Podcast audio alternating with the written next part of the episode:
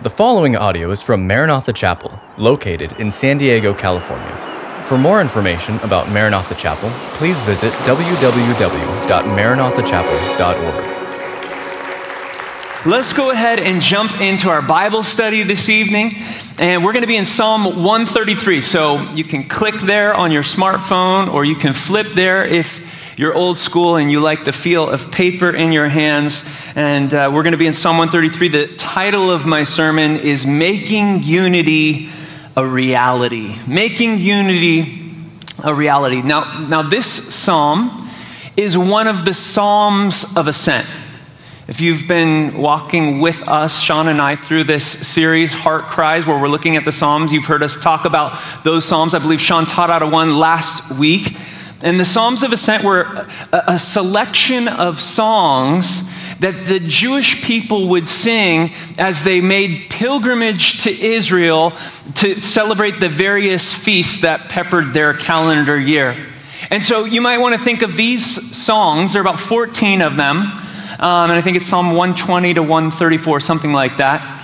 These were like the, the playlist for the Israelites, and everybody loved these songs. And I want you to just picture the Judean hillsides covered with caravans of travelers and throngs of pilgrims who are all camping out together and they're, they're festive. The mood is happy. The people are gathered together and they're celebrating with one another. And there's music and there's dancing and the sound of laughter fills the air as all these people from all over the ancient world would converge for these feasts, and they would come together in the city of Jerusalem, and the population would swell. And, and so the, the, the composer of this song is no doubt looking out at a scene like that as his heart is just overflowed with joy at the thought of what he's about to experience, at the scene that is set before him.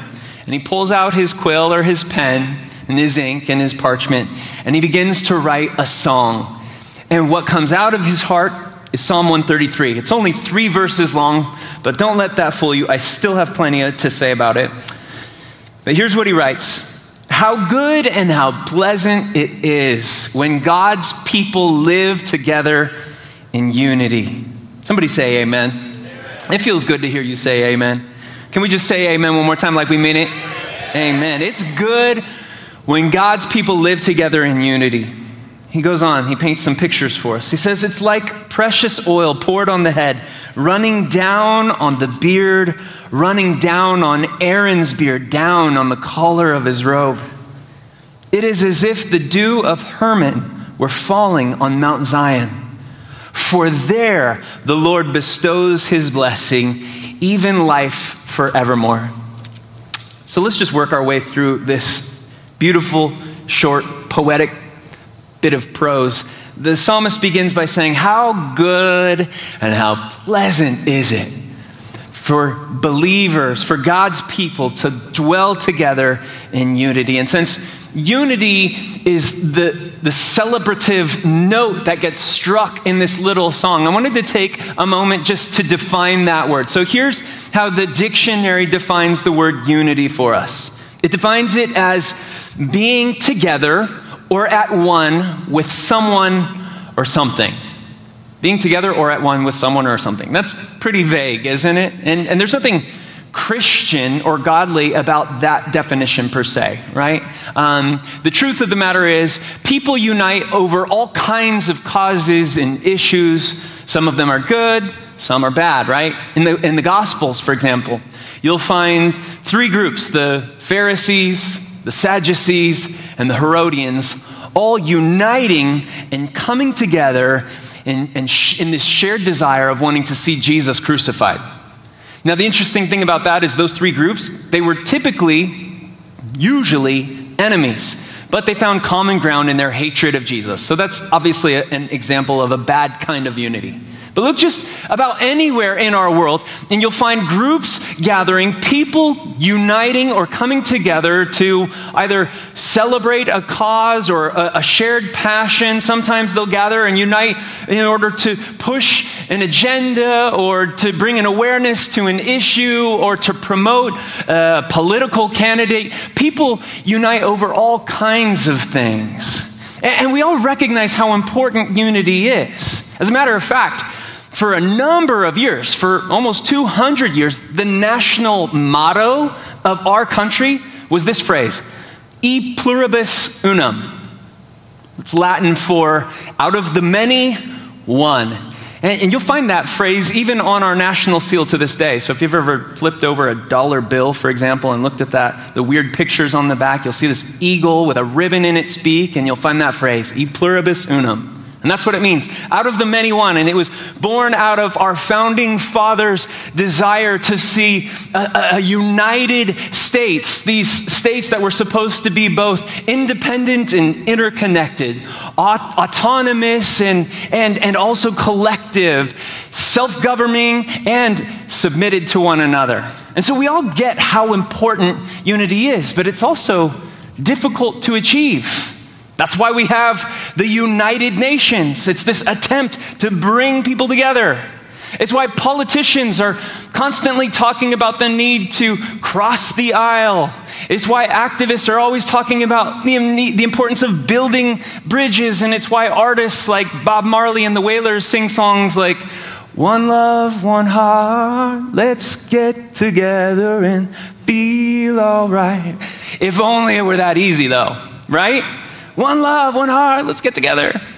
If it were that simple, that we would have achieved unity a long time ago. But unfortunately, you know as well as I do that wanting unity and walking in unity are two very different things. We need something deeper, something realer, something rooted in something more foundational and lasting. And that's what we find here in this psalm. You see, what I love about Psalm 133 is it's not just a celebration of unity in a general sense. The psalmist is careful to specify for us where this kind of unity can be found. He says, The unity that I'm talking about, that's truly, really good and pleasant, is a unity that can only be experienced when God's people come together. Those of you who are believers in here, you know what I'm talking about. There is just a shared bond a unity that you can experience with another believer that is a brother or a sister in Christ, and you can just go deeper with that person more quickly than you could with just about anyone else. Now, now the reason for that is, is this. The unity that the world builds is predicated upon shared interests, common values, or maybe passions that they, they both believe in. But the unity that we get to experience as believers is rooted in something so much deeper. It's rooted in the understanding that we are part of a family. We have the same God who is our Father. Listen, John put it like this in the first chapter of his gospel, John chapter 1, verse 12. He said, As many as believe in him, he gave the right to them to be called the sons and the daughters of God. Now that creates a bond between us that goes deeper than just about any other bond that is out there. Right? They say that blood is thicker than water. Well, spiritual bonds, sometimes those are even thicker than blood. And, and as believers in Christ, if you're a believer in here tonight, you're my brother and my sister, and I'm going to spend eternity with you in heaven. We share the same Abba Father up in heaven. We have the same passions and desires and goals. We, we share the same eternal destiny. It's what led the Apostle Paul in his letter to the Ephesians to write this For there is one body and one spirit, just as you were called to one hope when you were called, one Lord, one faith, one baptism, one God and Father of all, who is over all and through all and in all. Is that enough ones for you? Did you count how many times Paul talked about this oneness that we share? Don't worry, I did it for you. Seven times. Seven times Paul talks about how united we are in Christ. The point is, while we all come in here with a lot of differences. And let's just call it what it is. We are, we are different ducks. But for whatever differences we have, the things that bind us together, the common things that we share, outweigh those things by far. And it creates unity. So, as we continue to look at the psalm, he, he talks about how good and pleasant unity is, and then he goes on to describe it using a couple of different pictures. And the first picture is in verse 2, where he compares unity to this oil that flows down from the crown of Aaron's head and onto his beard and down off his robes and pools at his feet. It's a beautiful picture. Then in verse 3, he uses another picture. He talks about the dew on Mount Hermon, and he says if that could be transferred over to Judah, that's what unity is like. And we're like, what? I mean, these illustrations, these pictures might not hit our ears with the same force that they would have hit the ears of his original audience. So let's just talk through them really quick. Aaron was Israel's first high priest. He was Moses' brother and he was Israel's first high priest. So, as such, he would go before the people and, and, deliver God's word to them, and he would represent the people to the Lord. And in order to be um, you know, cleared for service in the Lord's temple, he had to be anointed for that service. And the picture they used to symbolize this anointing was oil, and they would pour the oil on him, and it would flow down off of him and pool at his feet. And the picture for us is this the psalmist is telling us that where unity is expressed and experienced, the, the Spirit feels the freedom to move and minister. So there is a freedom in the house of the Lord where God's people come together and they are unified in their praise and worship of God. The Spirit finds that environment irresistible and it's extremely conducive to the ministry and the free flow of His work in our lives. He goes on, he says, it's like the dew on Mount Hermon. Now, obviously, Israel is in an arid, hot, dry desert place. And so, for most of the year, most of Israel is pretty brown and dry and barren and dead, with one exception. Mount Hermon is one of the tallest peaks in Israel. It's 9,500 feet high. And, and, with its elevation, it means that it, it gets a lot of moisture. In fact, there's this thick blanket of dew that surrounds that mountain all year long. So, even in the dry seasons, when the rest of Israel is barren and bone dry, Mount Hermon is lush and luxuriant. And the picture for us is, is so striking. When we walk in unity with other believers, we become immune to the dry seasons of life. Life brings heat, it brings sun, it, it, it, has a way of parching us. But when we walk in unity and live in unity, there is just a freedom of movement of the Spirit where He ministers to us and we just, we flourish in that life. So those are the two pictures that get, paint, get painted for us. And when we turn to the New Testament, because I want to add a third picture that, that Paul paints for us to describe what unity is like. And, and, and he paints this picture of the body for us to describe just how interconnected we are as believers. He writes about it in his letter to the Corinthians, and, and here's what he says. This is 1 Corinthians 12, uh, 12 through 14. He writes, There's one body, but it has many parts. But all its many parts make up just one body. It's the same with Christ. We were all baptized by one Holy Spirit, and so we're formed into one body. It didn't matter whether we were Jews or Gentiles, slaves or free people, we were all given the same Spirit to drink. So the body is not made up of just one part, has many parts. And I love that picture. Did you catch what Paul said? We're one body with many parts. E pluribus unum. And the thing that I love about this picture is, is it paints this, this visual for us of unified diversity. You see, one of the things that a lot of people balk at it with, when it comes to unity is they're afraid that it's going to strip them of their individuality. They think that unity is the same thing as uniformity. But that's not what Paul says. He says, we're like a body. Now, in a body, there, there's all kinds of different body parts, and each one serves a unique and specific role, and it carries out a specific function, but it serves the purpose of the whole. And some parts are visible, and others, they're invisible, but just because they're invisible doesn't mean they're any less important. In fact, some of the parts of your body that you can't see are the most important, right? None of us are wanting to go through life without our heart and lungs and liver. And you can't see any of those things.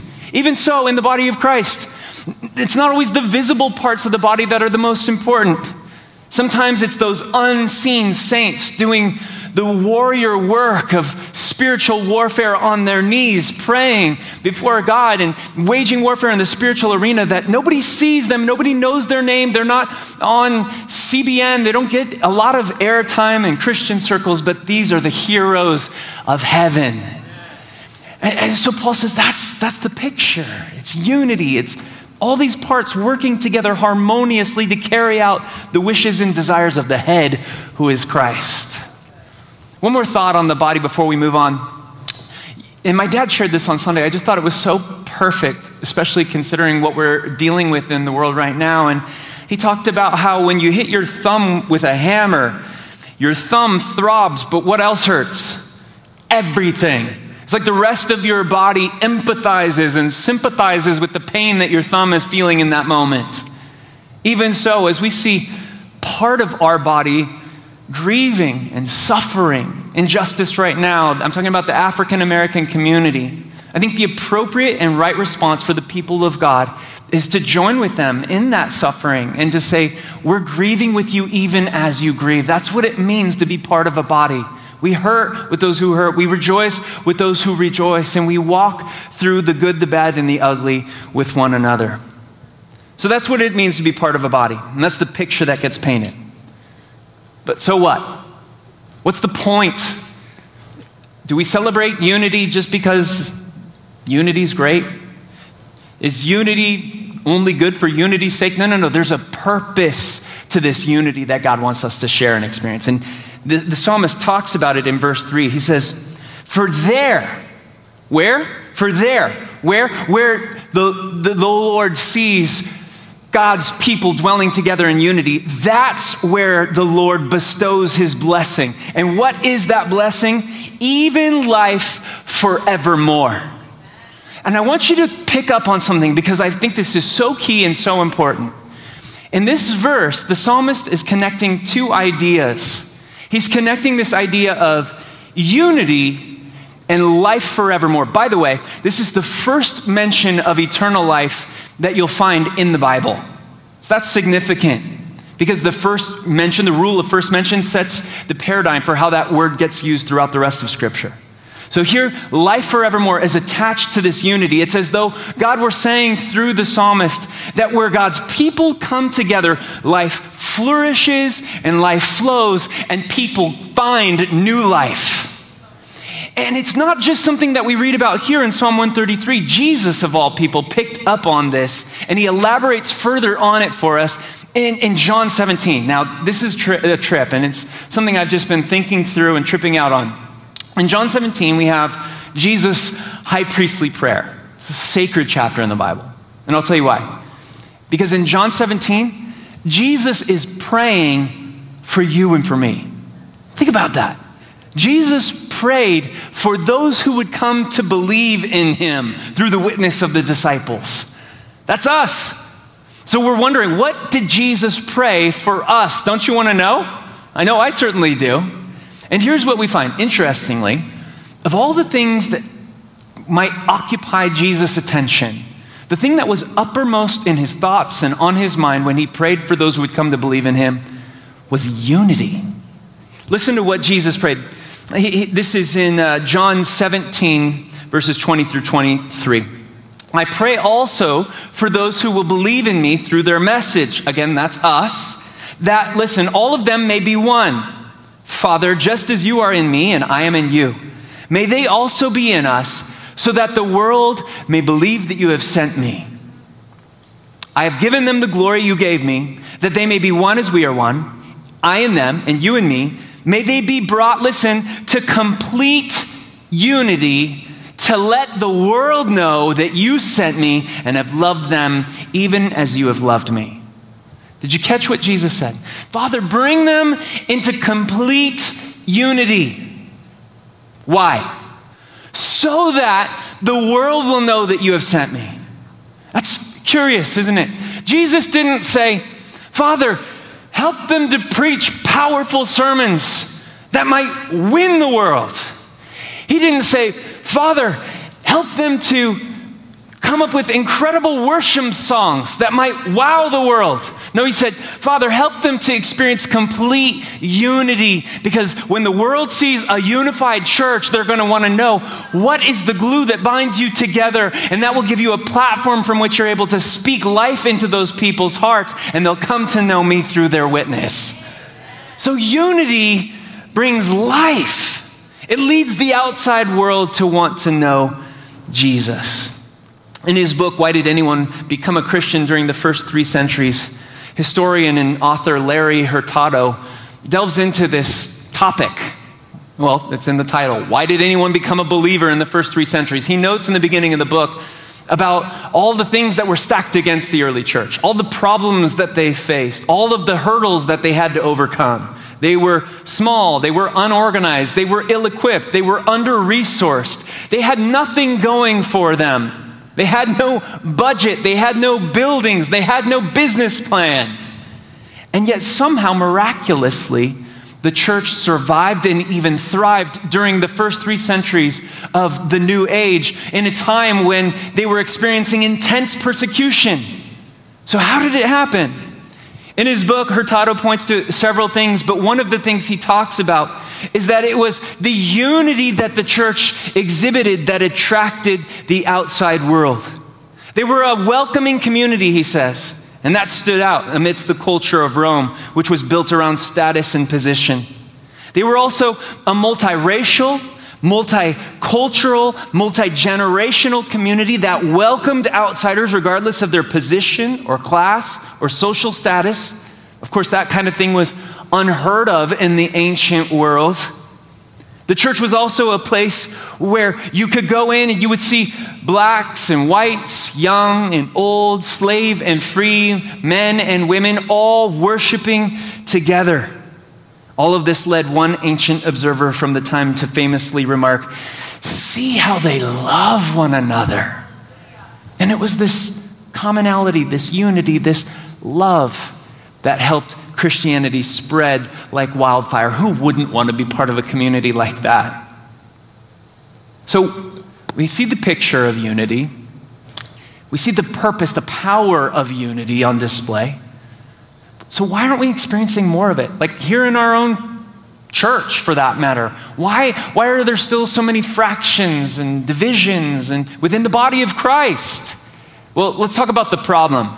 You see, the problem is that unity is, is beautiful, but it's also fragile. It's precious, but it has to be cared for and cultivated and nurtured. Otherwise, it just kind of disappears. It's not the kind of thing that occurs naturally and spontaneously and just flourishes all on its own. No, no, no. This is why the Apostle Paul in his letter to the Ephesians said, strive to maintain the unity that you share. Another translation has work, or rather, make every effort to keep the unity of the Spirit. That's, that's the, the language of, of effort and work. In other words, it's not going to be easy. But so Paul seems to be telling us it's absolutely worth it. But why is it such hard work? Now, there are a couple of reasons why. And the first one is the devil, right? The devil knows how powerful unity is, and so he's going to aim all of his arsenal at this thing that he knows is such a threat to him and his kingdom. And so the devil wants to divide, the devil wants to diffuse, the devil wants to distract us. The saying, a house divided against itself can't stand, was often attributed to our 16th president, Abraham Lincoln. But he didn't come up with that. It was actually Jesus who said that. And Jesus, actually, when he said it, he was talking about the kingdom of Satan. He was being accused of driving out demons by the power of Satan. And Jesus says, What are you talking about? A house that's divided against itself can't stand. So why would Satan drive out Satan? But, but the inverse of that is equally true. If it's true that a house divided can't stand, a church that's divided can't flourish. For that matter, a family that's divided won't flourish. A nation, a community that's divided can't flourish. Satan knows this, which is why he's constantly coming against us. He's trying to drive wedges between us. As a matter of fact, one of the names that Satan is called by is the name Diablo, right? El Diablo. It's Spanish, right? And the name Diablo, it means to splinter. Isn't that a perfect description of what the devil does? He drives wedges, he splinters, he's constantly dividing us. There's this old fable about an, uh, an ancient king who decided to test his three sons to see who was best suited to rule his kingdom after he was gone. And so he called them into his, his uh, I don't know if he had office, he called them up before his throne one by one and he handed them a, a, a, a group of sticks that were tied together and, and told them to break them apart. And the first son came and took the, the, the thing of sticks and he's trying to break it and he can't break it. The next son comes and does the same thing, but the third son, who'd been observing the other two brothers, came in last, and he untied the ribbon and took each stick out one by one and began to break it. And the father knew, ah, that's the wisdom that I need to rule this kingdom. But it's also the strategy of the enemy. He knows that united, we're strong, but divided, we fall. That's why we have to make every effort to maintain the unity that is already ours because it's our inheritance through Christ. The devil is against that. But while I would love to lay all the blame at the feet of the devil, I'm afraid I can't do that. We must shoulder some of the blame ourselves. We do plenty of the devil's work for him. And as long as we're talking about things that hinder unity among the body of Christ, we have to look in the mirror and we have to see what part am I playing in all of that. And it's not a comfortable look. It was none other than the late, great Martin Luther King Jr. who said this When we look at modern man, we, ha- we have to face the fact that modern man suffers from a kind of poverty of the spirit, which stands in glaring contrast with a scientific and technological abundance. We've learned to fly the air as birds We've learned to swim the seas as fish, yet we haven't yet learned to walk the earth as brothers and sisters. That's so sad, but true, isn't it?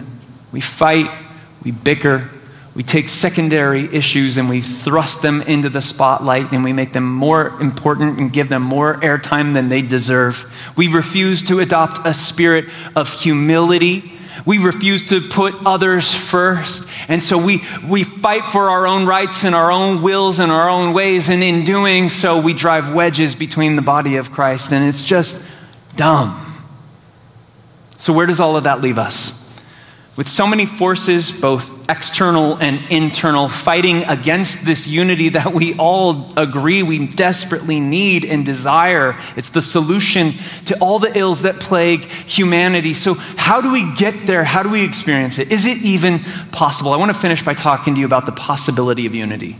And it is possible, but not in our own strength, right? There is no amount of human goodwill that can generate the kind of unity that will bring lasting change to this world. We can't legislate unity. Legislation is good, but you can't legislate a changed heart. You, you, you can't lobby for this kind of unity. Activism is important, but it's not enough on its own.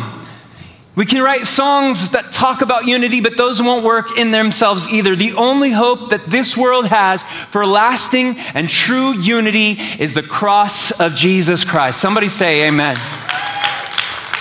Here's how Paul put it in his letter to the Ephesians For he himself is our peace, who has made the two groups one and has destroyed the barrier, the dividing wall of hostility by setting aside in his flesh the law with its commands and regulations. His purpose, listen, his purpose was to create in himself one new humanity out of the two, thus making peace and in one body to reconcile both of them to God through the cross by which he put to death their hostility. Let's just think for a moment about what that verse is saying, the possibility that it paints. It's saying that Jesus tore down the wall of hostility that existed. That's such a powerful picture, right? We, we think of walls and the purposes that walls serve. Walls exist to keep them out and us safe in here. And in these verses that we just looked at, Paul spoke of a dividing wall of hostility that existed between Jews and Gentiles. As a matter of fact, in the ancient temple, there was a, a wall that separated the court of the Gentiles from the area where the Jews were allowed to enter. And, and on that wall, it, it had a, a sign that said, No Gentiles. But don't think that this is just a Jewish and Gentile issue. We all build walls in our lives, and they're not all built or made with brick and mortar, are they? Some of those walls are racial, some of them are socioeconomic, some of them are national, some of them are cultural, some of them are tribal. We build all kinds of walls, and what this text is telling us is that Jesus came to tear down the walls. He came like a giant wrecking ball into the ancient world, and everywhere that he went, he reached on the other side of those barricades that, in often cases, the religious establishment of the day had erected. And he reached out in love to the lost and those who others thought were outside the realm of God's love. And he said, God does love you, and I'm going to be his hand to you. He walked up to a Samaritan woman and, and in one conversation tore down walls that had existed for centuries. He, he called both a tax collector and a zealot to follow him. And in doing so, he tore down barriers and walls of hostility. He loved prostitutes and ate with tax collectors and sinners. He touched lepers and cured diseases and reached out in love to the unclean. And every time he did so, more walls came down. But the greatest wall that Jesus tore down was also the biggest bridge that he built. Because when he climbed up on the cross and paid for the sins of the world and cried out, It is finished he was tearing down the wall that separated humanity from God, but he was also establishing a bridge by which we might make our way into God's presence. So now we have access to God, and the foot of the ground at the cross is, is level, and we all get on our knees and we say, We're all sinners in need of a Savior. And Jesus didn't just do that for us, but now He has made us, you and I, listen to this, ministers of reconciliation. So we carry that bridge with us. We carry that sledgehammer with us, and we're commissioned by God to tear down those walls and to build those bridges, even as Jesus did. And when we do that, unity will flourish. And where there is unity, the Spirit moves and ministers. And where there is unity, life flourishes and flows. And where there is unity, unbelievers are gathered together and come to know Christ. It's a powerful thing. Thank you for listening to this podcast from Maranatha Chapel. If you haven't already, please subscribe for weekly messages. Feel free to share this podcast and join us for our midweek revive service held Wednesday evenings. Visit our website at www.maranathachapel.org for more information.